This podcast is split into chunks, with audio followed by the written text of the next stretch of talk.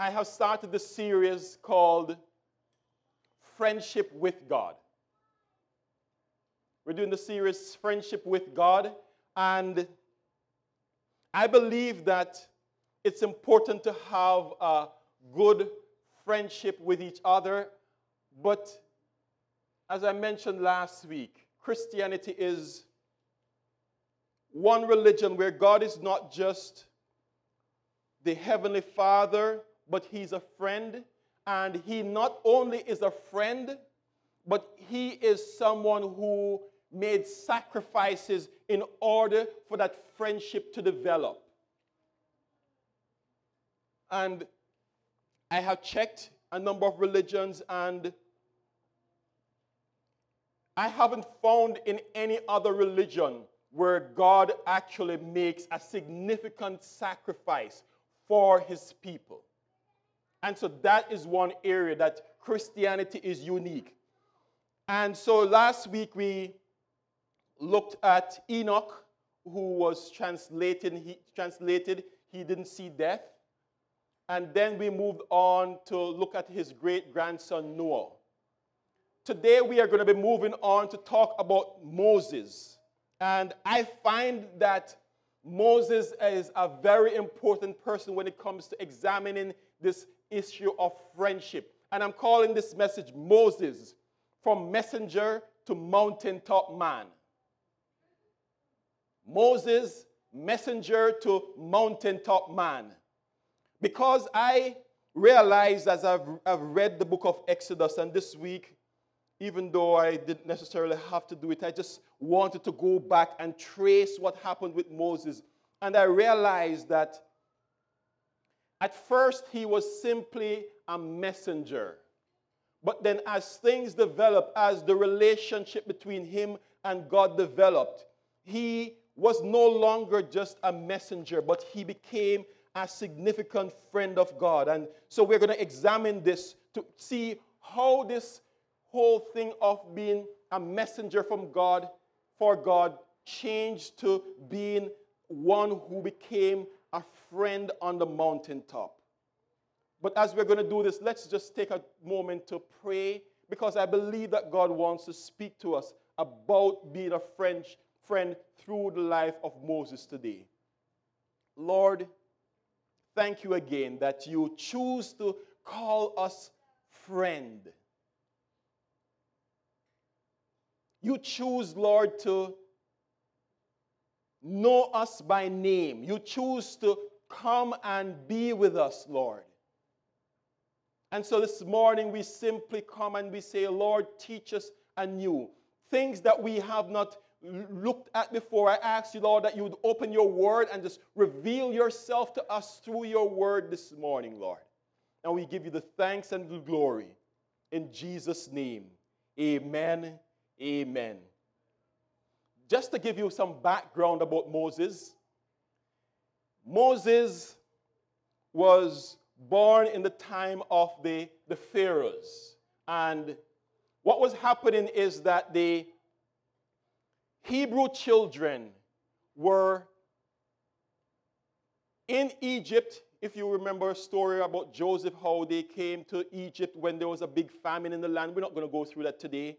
But the children of Israel were in Egypt and they experienced good favor until Joseph, the patriarch, died. And when Joseph died, the Bible tells us that there came a king who did not know Joseph. And so they started to treat the Hebrew children in a very bad way. And the Hebrew children became actually became slaves to the, the Egyptians. And so Pharaoh realized that these children, the, the more work they gave them to do, the more they were multiplying. I don't know why hard life causes people to multiply, but that was what was happening. And so Pharaoh had a scheme. He said, You know what's going on? These people are getting too bad. They're getting too big, they're getting too powerful. So he spoke to the midwives and said, Midwife, what I want you to do is whenever they have children, you choose, you look and you examine and see, is this a boy? And if it's a boy, I want you to throw him in the river. Wicked scheme. But then the Hebrew, the, the Egyptian women, they feared God and they said, No, no, we can't just kill the children like this. This is, this is awful. You know what we're going to do? We are going to not kill the children, we're going to hide it. But Pharaoh discovered what was going on. And when he discovered what was going on, he called the midwives and said, What are you doing? What, how come the boys are still growing up? And they said, Well, you know, these Hebrew women, they're not like us. Because when they are pregnant, before you know it, they bear children in the fields and we don't even have a chance to see it. They're like Jamaican women. no, they didn't say that. But what he said was that these women are strong women. They, they, they are having their children in the field, and so we can't stop it. And so Pharaoh was upset. But the commandment was still there. And so his mom, when she had this son, she hid him for three months. And when she hid this son for three months, he was getting too big. And so no longer could they hide him. So they decided that they were going to make some, make an ark and put him in the ark, and they were going to hide him in the bulrush, ark of bulrushes, and they're going to hide him by the reed. And so Pharaoh's people came and the, the princess came and she was going to bathe by the water. And the child Moses was there, and his name means drawn out. And this is so typical because he was right there being hidden. And the mother came looking, she was hiding to see what would become of the child. And so Pharaoh's daughter came and she said, Hey, we hear the sound of a baby crying. Let's go and look. And so they saw, they opened up and they saw Moses in this little area, in this, this ark. And so what happened was they said, let's take him. Let's take him home. But he's so young, we need a mother to nurse him. And they went to look for a woman to take care of him. And guess what? The mother was there. She was able to come and she nursed him herself and then gave him over to Pharaoh's daughter. Pharaoh's wife. This was a part of the kingdom. And so Moses grew with Pharaoh. And after he grew with Pharaoh, he, big strapping man doing bench presses every day. And so he got to the stage now where he's no longer a child, but he is a strong man. And one day he goes out and he sees an Egyptian and the Egyptian is beating a Hebrew child. And so, what Moses does, he looks around, and when he notices that nobody is looking, he slays this, this Egyptian man. And so, Moses kills this, this Egyptian man because he was, he was taking just real bad prop. He was just treating this guy badly. And Moses realized that even though I was from the house of Pharaoh, I'm really a Hebrew person myself. And so Moses goes away and he thinks everything is okay until the next day he sees two Hebrew people fighting. And he says, Hey, what's going on? How can you fight like this? There, there shouldn't be arguments and fights. Stop. And they looked at him and said, So, what are you going to do? Are you going to kill us the same way you killed the Egyptian yesterday? And all of a sudden, he discovers that what he thought was a secret is not a secret. And so Pharaoh is going to want to get him for this. And so Moses runs away and he goes to Midian. And when he goes to Midian, he is there by the well because I guess he's tired and he's thirsty, so he drinks some water. And as usual, some Hebrew women who lived in that area came out and they they saw the water. They're ready to drink the water. Moses is there. And women are supposed to be, take, take a back seat. You, you, you can't come and, and, and drink water when we want to feed our sheep. We, we need to get you, get away, women.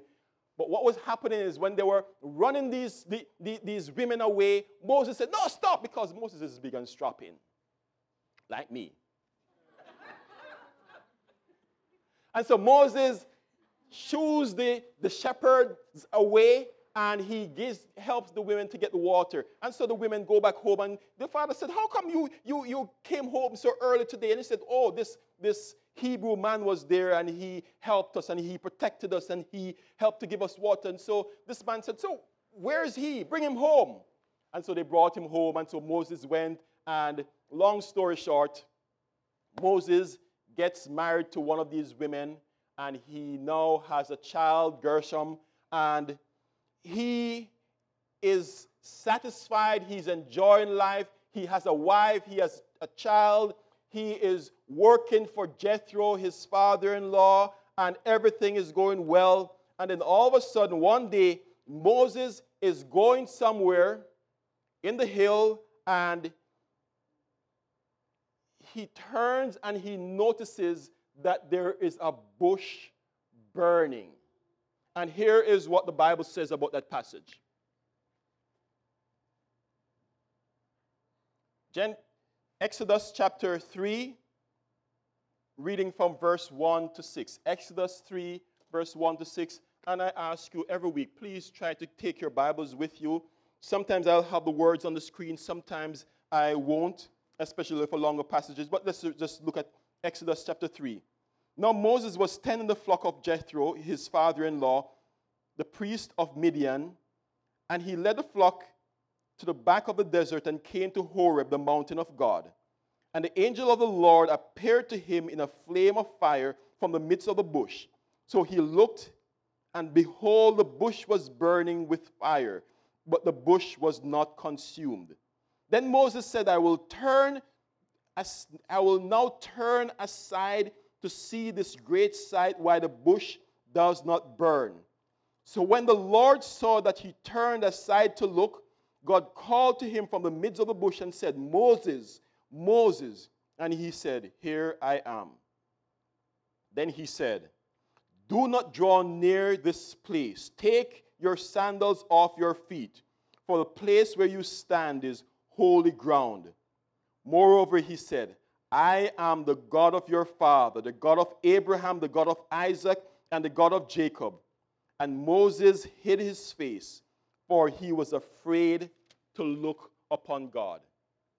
Notice that Moses here is hiding because he now realizes that he is in the presence of this majestic God. And as a Hebrew person, he recognized that God is a mighty and powerful God. And so he's hiding from God. He cannot bear to be in the presence of God. And I want us to realize that, first of all, with the call of Moses, Moses first turned and he saw the sight. I'm wondering sometimes when I read this passage, how many people pass by that same hill, the mountain of God, Horeb, and the fire was burning, and they went their way because another brush fire. I wonder if this was the first that God appeared in the fire. But Moses turned and he looked. And then the angel of the Lord appeared. If you notice in your Bible, when it says the angel of the Lord, it has a capital A. What the Bible, what, what we scholars have said about this when you see this capital A or the Lord, is that this is the pre incarnate Christ, meaning before Jesus Christ came to earth as the person we know him to be. Sometimes in the Old Testament, he appeared with people. And so the Bible says the angel of the Lord appeared. And God uh, observed that Moses turned and he looked at this sight because something was different about what was going on. And so now God calls Moses. He calls him Moses. Moses. And Moses here. But when Moses here and Moses recognized that it's God, Moses hides his very face from God. And this is important because later on we're going to see that Moses, who is in this mountain and he met God, is going to have a change. And there's going to be a change in the relationship with him and God. Exodus chapter 3, verse 10 says, Come now, therefore, and I will send you to Pharaoh that you may bring my people, the children of Israel, out of Egypt. And so God called Moses, and the moment God called Moses, he gave him a task. He said, Moses, I want you to be my messenger. Every person who becomes a Christian, every person who gives their life to God, they have a mission, and their mission is to share the message of God with others. So we have this job to do. And sometimes when we get this job to do, we get so entangled with the job that we don't recognize that this job is not just about working, but it's about a relationship. And we're going to see how that works. But Exodus chapter 3, verse 12 is a very important verse when, we comes, when it comes to the call of Moses. And here is what it says So he said, I will certainly be with you, and this shall be a sign that I have sent you. When you have brought the people out of Egypt, you shall serve God on this mountain. So, this mountain is called Horeb, the mountain of God. In other parts of the Bible, it's called Mount Sinai. And so, Moses is here and he is meeting with God, and God says, The sign that I'm going to give you is that you are going to leave this mountain. But when everything is finished, you are going to come and you're going to worship me on this mountain. Now, if I were Moses, I would say, Excuse me, God, I think you're missing something very important here. Because the sign that God says Moses would have was not that Moses would have all these miraculous things. The sign that God said Moses would have is that he would one day come and worship him on the mountain. And I would say to God, God, I understand, but there is something you're leaving out in the picture because when I leave here and I go to tell the children that I'm taking them out of Egypt, what am I going to tell them? How am I going to prove that you called me?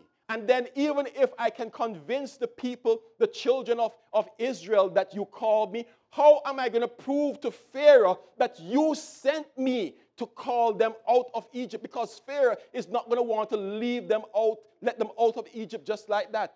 And so there is this issue where Moses is on this mountain, and God says, The sign is that you are going to return to this mountain. So here is the first important point I want to make for you this morning between the mountain and the mountain is a whole lot of mountains.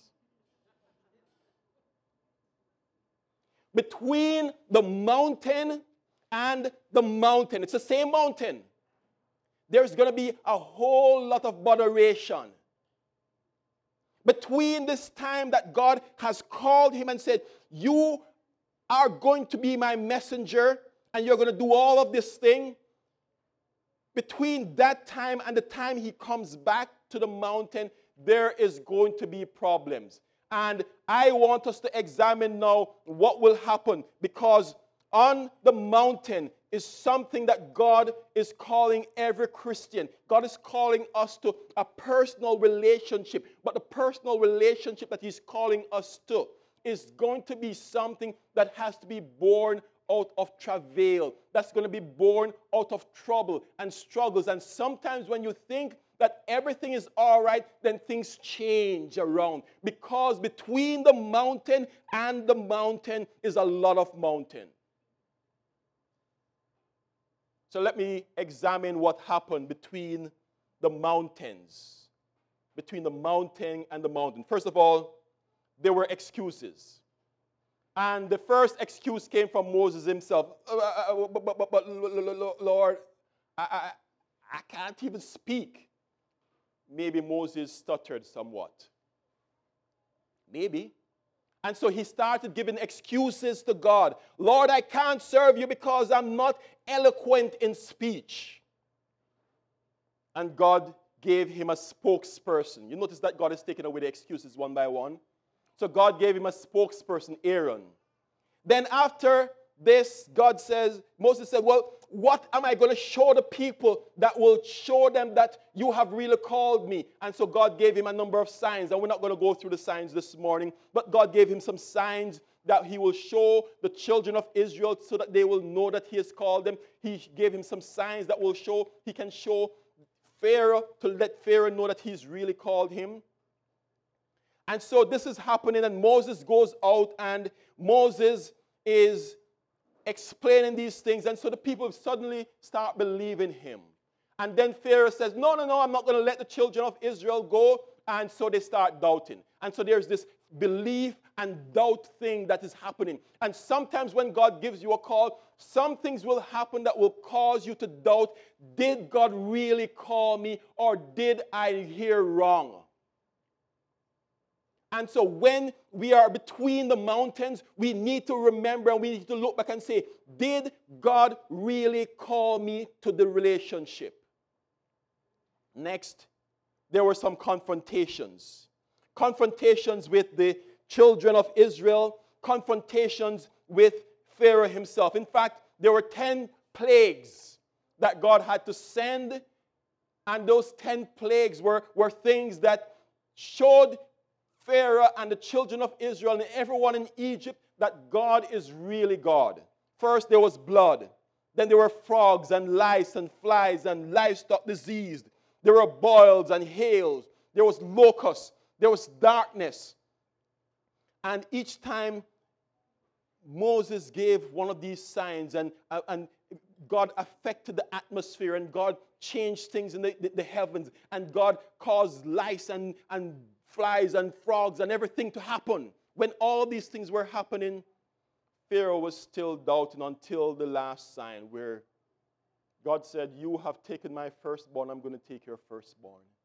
Israel is my firstborn. Israel is my the apple of my eye. And so God gave him this sign where the children were supposed to, to sacrifice an animal and, and daub the blood on their doorposts and on the, the, the lintel. And as he did this, that night the death angel passed through the camp. And whenever he saw the blood, he would pass over that house. But in Egypt, every single house had the firstborn killed.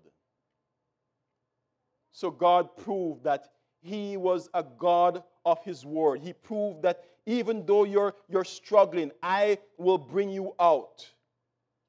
So between the mountains, there were several challenges.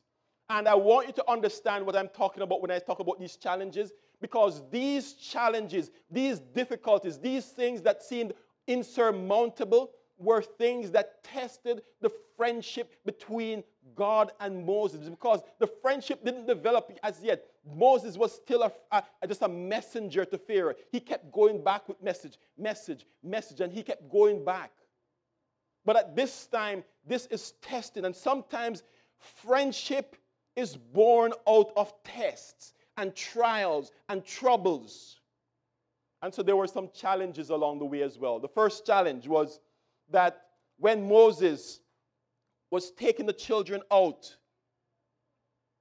and this is after they have crossed the Red Sea. One day we'll talk about the crossing of the Red Sea and the significance. But now the children of Israel has escaped, have escaped and they are walking, they're free. God has shown himself strong to them. And the first thing that happened is that they get thirsty. This is a long journey. The water they had when they left Egypt, if they had water, that was finished. And so they came to bitter water. And when they came to the bitter waters, the children of Israel said, It was better you left us in Egypt than to have us die of thirst in the desert. And so the water they saw couldn't be drunk, couldn't, couldn't be had. And so Moses came to God and said, God, what is going to happen? You have given us, given me this call, and now I'm going, and what's happening is that the water here is bitter. And God said, hey, no problem. Just take this tree, put it in the water, and the bitter water became sweet. Sometimes, what this means is that we have to make the best of what we have. Sometimes things will not go our way. Sometimes we won't have what we need. But then God, what, what God wants is for us to make the best of what we have. And so God gave this, this, the, this water that was Marah, bitter. He made it sweet water. Then the second thing was that they got hungry. They started to complain, We are hungry, Moses. What's going to happen right now? We don't know, don't have enough food. We have run out of food. And so God gives them manna. A food, a type of food that they have never experienced before. And God fed them every single day. But when He gave them manna, He said, Each day I want you to go out into the field and I want you to get this, this, this thing that I'm going to give. And people saw it and said, What is it? And that's why they call it manna, because the, it was, can you imagine your bread is called what is it? They didn't know what this was, but God gave them every single day. But what He said to them was, Take each day for that day. Don't try to save anything for the next day. And when they did that, they were full, and the following day it was there again. And sometimes people said, well, you know, we're not so sure about this. Let's keep a little extra for tomorrow. And it rot on them. What this is saying is that sometimes you have to just learn to trust in God. And so before this, this friendship relationship developed between Moses and God, he had to learn what it means to really trust God. And so God was showing Moses some things. Then the next thing is that they ran out of water. This was not now the bitter water, but there was no more water. And the children of Israel came to Moses and said, Same thing as before. It was better you just left us in Egypt. Can you imagine all the burden and the slavery and they want to go back there? And they said, It was better you left us in Egypt. Sometimes, in that journey between the mountain and the mountain, you're going to go through a dry place. And when you go through that dry place, you may want to just drop back and say, This is not what I should be doing. But when you go through the dry place, God is there to meet you in the dry place. And so God said, Moses, I want you to strike the rock, and water gushed out. God provided for them in the dry place. Then there was this big fight, this big fight with the Amalekites. And so what was happening is that as they were going to the promised land, they had to pass through these places. And the first major war they had was with the Amalekites. And so Moses went up to the mountain and he overlooked the valley and the fight that was going on. And sometimes there, there is big fighting going on when you're in the place between the mountain and the mountain, between the place where you're a messenger and you're a friend of God. And when the fight was going on, Moses realized that if he would just lift his hand over the war, that the children of Israel would win the fight. But sometimes his hand was getting weary. And so he had two people who would come and they would just lift his hand, lift his hand, so that he would stay there the whole day. Sometimes in the journey between the mountain and the mountain, you need other people to help you through. And so God was showing Moses that this, this whole thing of being the person that I want you to be has to be this, this person who understands that sometimes you need other people. And then finally, Moses, as he was serving God, was overworked. Anybody ever serve God and feel that you're overworked? You have to do this for God. You have to do this for God. You have to do this for God. And you're doing so many things for God that you just feel burnt out. And what happened here was that Jethro, his father in law, came and he saw what Moses was doing. And he said to Moses, Moses, the thing you're doing is not good. Train some other people to help you along the way. And sometimes we just need to have other people help us along the way. I want to turn now to Exodus chapter 19. Because after all of this, after all the challenges that Moses felt, Moses faced along the way, he came to the point where he was now back at the mountain. And when he was back at the mountain, God wanted to speak to Moses because mo- now Moses had gotten to the place where he had been through the tests, he had been through the trials, he had been through the temptations. And now, the thing that God said, you will one day return and serve me on this mountain. He was now back on the mountain. So let me read Exodus chapter 19. And I'm going to read verse 3 and verse 14 to 20. Exodus chapter 19, verses 3 and 14 to 20. And Moses went up to God, and the Lord called him from the mountain, saying, Thus you shall say to the house of Jacob, and tell the children. And so here you can see that Moses is now called back to the place that he started. But now it's different because when Moses was called first, he didn't understand what was going on. He didn't understand that he would have to go through some difficulties. He didn't understand that he had to go through some challenges. But now he's ready to have a new type of relationship with God. So let's see what happens. Verse 14. So Moses went down from the mountain. God spoke to Moses on the mountain. And so Moses went down from the mountain to the people and sanctified the people, and they washed their clothes. And he said to the people, Be ready for the third day. Do not come near your wives. Then it came to pass on the third day in the morning that there were thunderings and lightnings and thick cloud on the mountain. And the sound of the trumpet was very loud, so that the people who were in the camp trembled. And Moses brought the people out of the camp to meet with God. And they stood at the foot of the mountain. Now Sinai was completely in smoke because the Lord descended on it in fire. Its smoke ascended like the smoke of a furnace, and the whole mountain quaked greatly. And the blast of the trumpet sounded long and became louder and louder. Moses spoke, and God answered him by voice. Then the Lord came down upon Mount Sinai. On the top of the mountain, and the Lord called Moses to the top of the mountain, and Moses went up.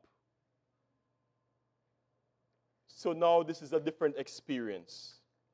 Now Moses is back at the mountain, but it's not time for friendship as yet.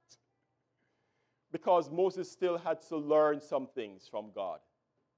He still has to learn how to manage the people. He still has to learn how to live and how to, to operate. And so God gives him the Ten Commandments and commandments and other laws. And some of us know the Ten Commandments. Number one, I am the Lord your God. Have no other gods before me. Two, you shall have no graven images. Three, do not take the Lord's name in vain. Four, remember the Sabbath day to keep it holy. Five, honor your father and mother. This is the first commandment with promise. Six, do not murder. Seven, do not commit adultery. Eight, do not steal. Nine, do not bear false witness. Ten, do not covet. And so God showed Moses, Moses, this is how you guide the people. So Moses is learning, and he's, he's learning how to direct the people of God. But not only did God give him the Ten Commandments, but God gave him a number of other laws, things that would govern their daily life.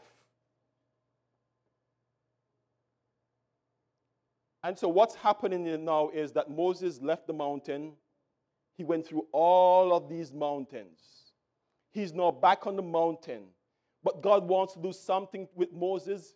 And he says, Before I can do the things I want to do, here's how I want you to govern. So he does that. And then there is this second, what I would call burning bush experience. Exodus chapter 24. And I'm going to read a couple of verses for you from verse 15 to 18. Then Moses went up into the mountain, and a cloud covered the mountain.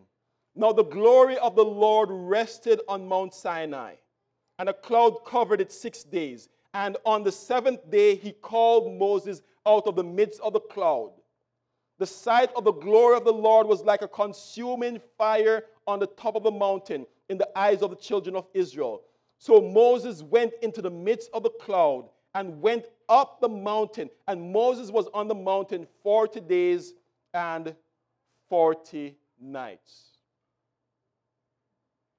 If you remember, when Moses saw the burning bush, he turned aside from the burning bush. But after Moses has been through some trials, and after Moses has been through some temptations, and after Moses has been through some struggles, he has experienced a test of friendship. And sometimes our friendship has to be tested through struggles. And God was testing Moses, and He was testing him through the things he was going through. And now that He has tested him through all these things, Moses is now at the place where he says, I am no longer afraid to look upon the one who did those miracles because I have learned I can trust the one who did those things. See how that works? Sometimes you go through struggles in life, and when you go through struggles in life, those struggles test you and shape you and make you the person who can stand before God. And so that's what's happening with Moses.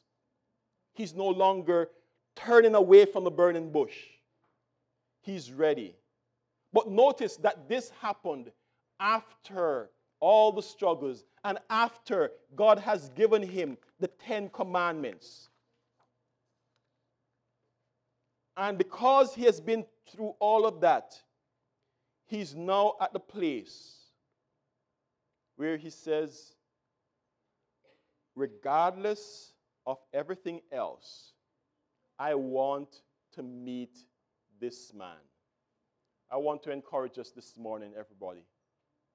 Dare to draw near to God. Dare to draw near to God. Because God is testing us and God is putting things in our way. But when you have been through those trials and temptations, God is saying, now you are able to understand that I am the one who keeps you. I am the one who holds up your hand. I'm your Jehovah Nissi, your banner. I'm the one who will keep you in the struggles. And so now Moses is able to look on God. And so let's look at what happens on this mountain. First of all, God shared his heart with Moses. You see, before God was sharing, this is what the children of Israel should do. This is what you should do. This is what they should do. This is what they should do. This is what you should tell Pharaoh. This is what you. Sh-. And he gives instructions for everything else. But now, on the mountain, God begins to share his heart with God. And we need to have this heart exchange with God. Exodus chapter 25, verse 9 says, According to all I will show you, that is the pattern of the tabernacle and the pattern of all the furnishings so you shall make it. Notice that God was not just sharing his heart, but he was showing him things. So on the mountain, God was saying, Moses, this is who I am. This is what I want. This is how I want you to know me. And also, this is what I want you to see, how I want you to worship me. So God gave Moses a glimpse of things to come. I suspect that maybe God showed him the throne room of heaven. I don't see that in the scripture, but what I do see is that God showed him things. God didn't just have a dialogue and say, This is what you're going to do, and this is how you're going to make it, and this is how.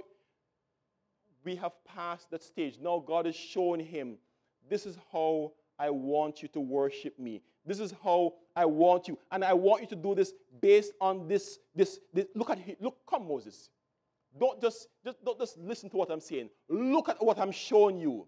Exodus chapter 26, verse 30 says, And you shall raise a tabernacle according to its pattern, which you were shown on the mountain. Notice what is happening?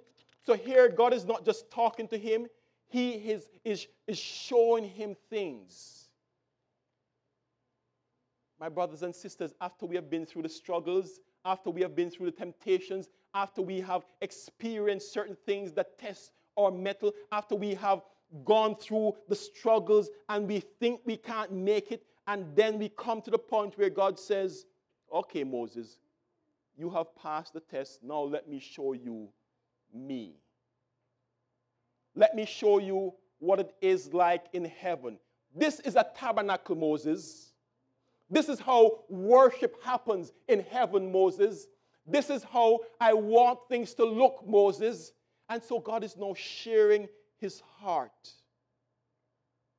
And he's telling him different things. And so here we see Moses standing in the presence of God after he has seen many miraculous signs. And I quickly went through the different signs that he showed Pharaoh. So Moses saw many signs, and on the hill he saw, on the mountain he saw many heavenly things. God said, This is how the tabernacle looks, and this is how the worship items look, and, and this is how the temple look, and this is how this looks. And so Moses was seeing all of this. He heard the voice of God clearly. God was speaking to him, talking with him. He experienced the awesomeness of God's presence when people were looking and the earth was quaking and the fire was on the mountain. He went up into the mountain in the face of God and he saw what was going on in heaven. But when you go through the struggles, when you go through the trials, when you go through the difficulties, and God goes through those difficulties and those struggles and those trials with you, you want more. Because you're not just satisfied with having a glimpse of heaven. You're not just satisfied with seeing miracles. You're not just satisfied with seeing all that God has to do. Moses' heart yearned for something more. He yearned to truly know God. In the series on friendship with God, there are many of us as Christians who have been through struggles. We have been through trials. We have been through temptations we have been through many things. But when we go through those things and you come out on the other end, you have a yearning for God. I have a deep desire for God. I've been through many things as a Christian. I've been through experiences where God has done some things in my life that I've only read about similar things in books.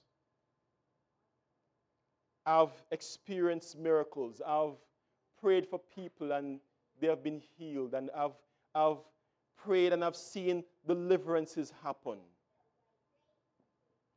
But the more you experience those things, is the more you realize that above everything else, I want to experience Him in His fullness. I want to know you.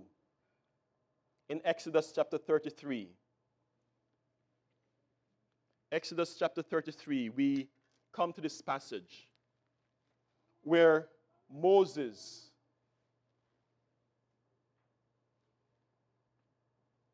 has gotten to the stage where he no longer is satisfied. He no longer is satisfied with the status quo. I'm going to read some verses from Exodus chapter 33, verses 7 to 18. Moses took his tent and pitched it outside of the camp. What was happening here was that after this time on the hill, God said to Moses, Moses, go down. The children, they're, they're misbehaving. You have to take care of things. And so Moses went down and he corrected some things. Interesting story. But now that he has done all those things, he now goes and he pitches this tent outside of the camp. And so this, these verses are what happens with Moses being outside of the camp. And called it the tabernacle of meeting. And it came to pass that everyone who sought the Lord went out to the tabernacle of meeting, which was outside of the camp. So it was that whenever Moses went out to the tabernacle, that all the people rose, each man stood at his tent door, and watched Moses until he had gone into the tabernacle. And it came to pass when Moses entered the tabernacle that the pillar of the cloud descended and stood upon the, stood at the door of the tabernacle. And the Lord talked with Moses. And all the people saw the pillar of cloud standing at the tabernacle door and all the people rose and worshiped each man at his tent door.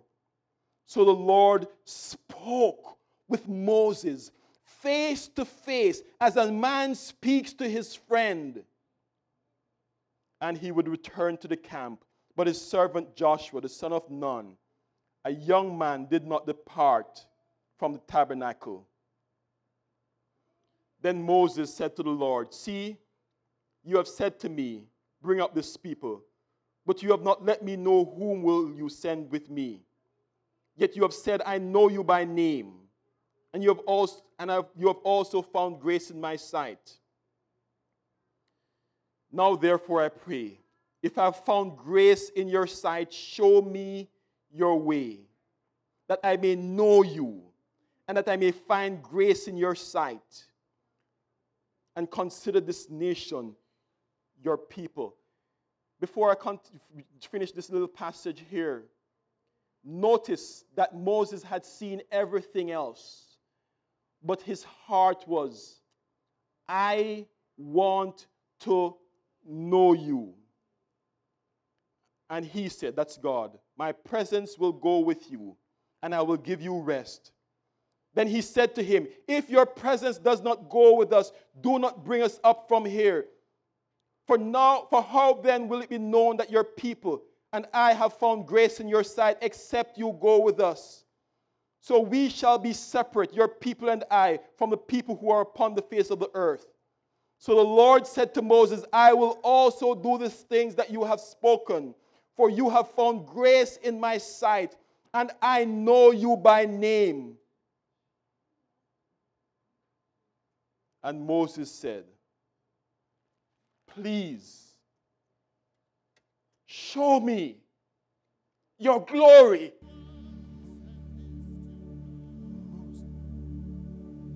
Moses stood on a mountain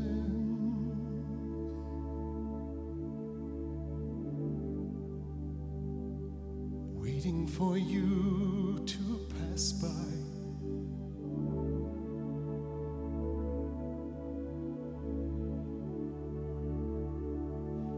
placed your hand over his face.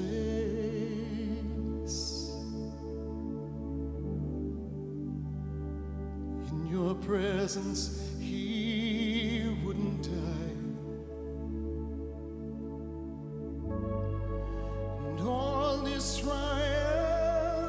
saw your glory, and it shone.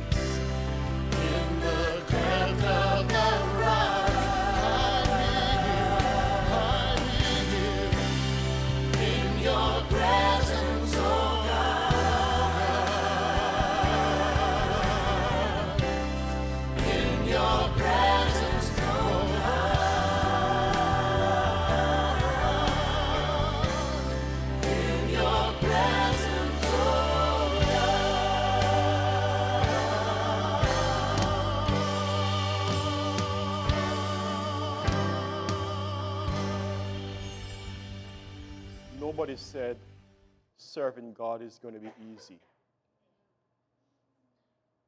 If they said serving God is going to be easy, it's a lie. Sometimes you're going to just face some struggles, just as Moses faced some struggles. But after all of this, the thing he wanted more than anything else was to be in the presence of God. And that's what I want us to get about this whole thing of friendship with God. It's not about ministry. It's not about serving God in the marketplace. It's not about being a member of this team or that team. It's not about doing anything like that. It's about being in the presence of God. And Moses understood that. That's why God would speak to him face to face as a man speaks with his friend. But notice what happened in the passage I just read in Exodus chapter 33. Because what happened was that Moses would go in the tabernacle and everyone would stand up and they would worship God from their tent doors.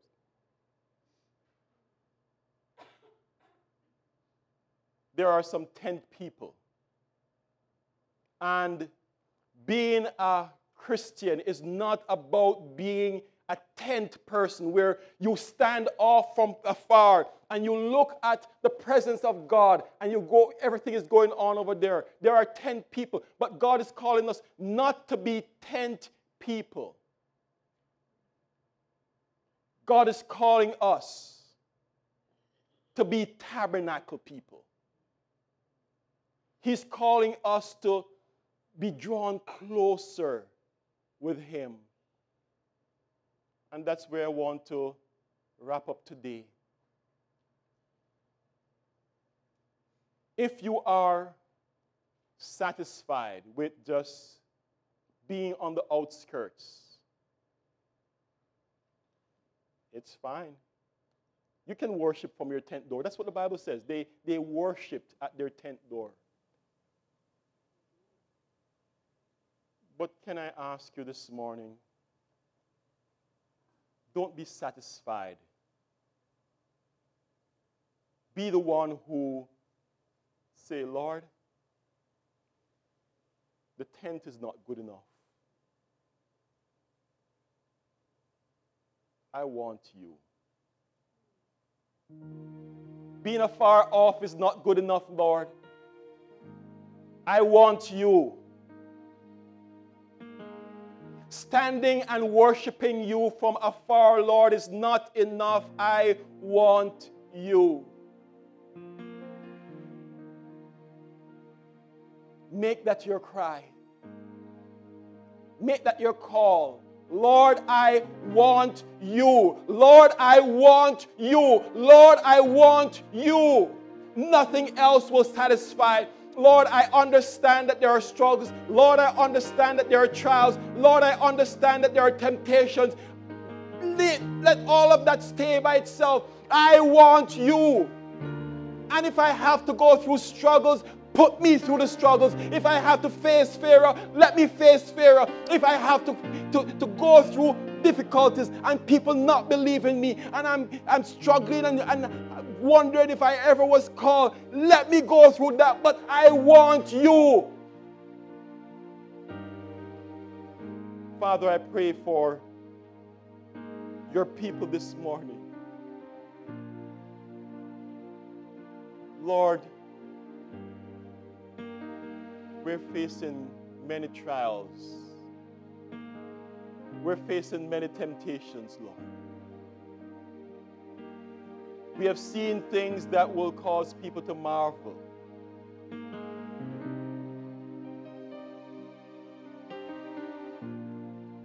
But we want you.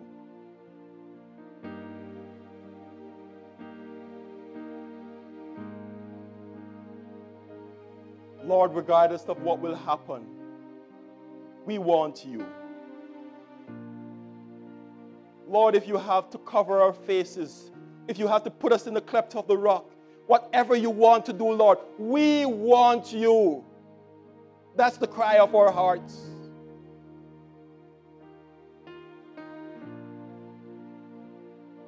Before I say a final benediction, there may be someone here this morning who doesn't know the Lord as their personal Savior. Maybe as I've been sharing about Moses and the struggles that Moses went through, you can see in your own life that you've been through some things. But you want to say this morning, Lord, I want you. I will start my journey with you this morning. If you're like that, I'm just going to ask you to raise your hand right now. I want to pray with you. If you have never given your life to Jesus Christ and you want to give your life to Jesus Christ this morning, just raise your hand. I want to pray with you.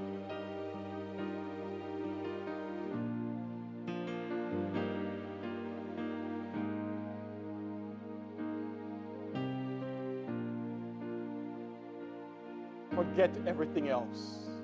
Say this morning, I want you, Lord. Put me in that place where I am in your presence, Lord. Because that's where I belong. Let me face what I have to face, but let me be in your presence. My brothers and sisters, I'm going to ask you if you're walking with God and you realize in your life you need a closer walk with Him. You're already a Christian, but you need a closer walk with Him. Just raise your hand right now. Lord, for every hand raised,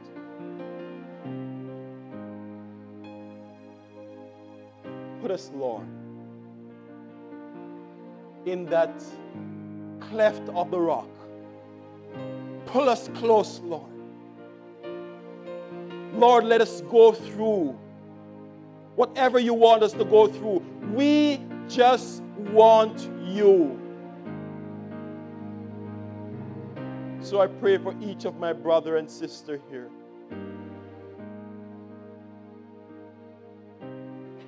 Take us to the place, Lord, where we know you.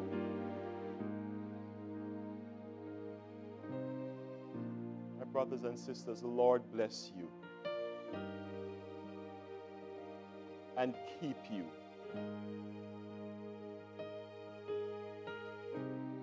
The Lord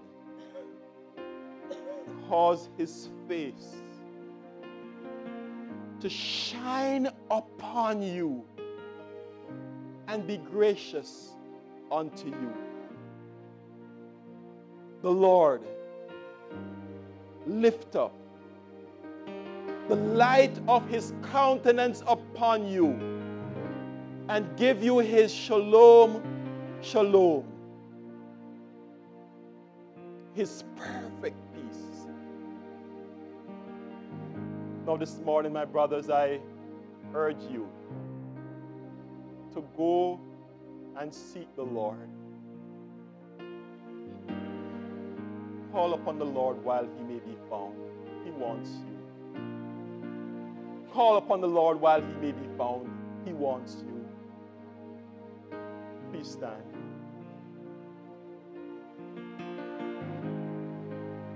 Go into all the world and preach the gospel wherever you go and know that the Lord Jesus Christ is with you even until the end of the earth. Amen. Amen. Amen. God bless you all. Thanks for being a part of Go Church this morning.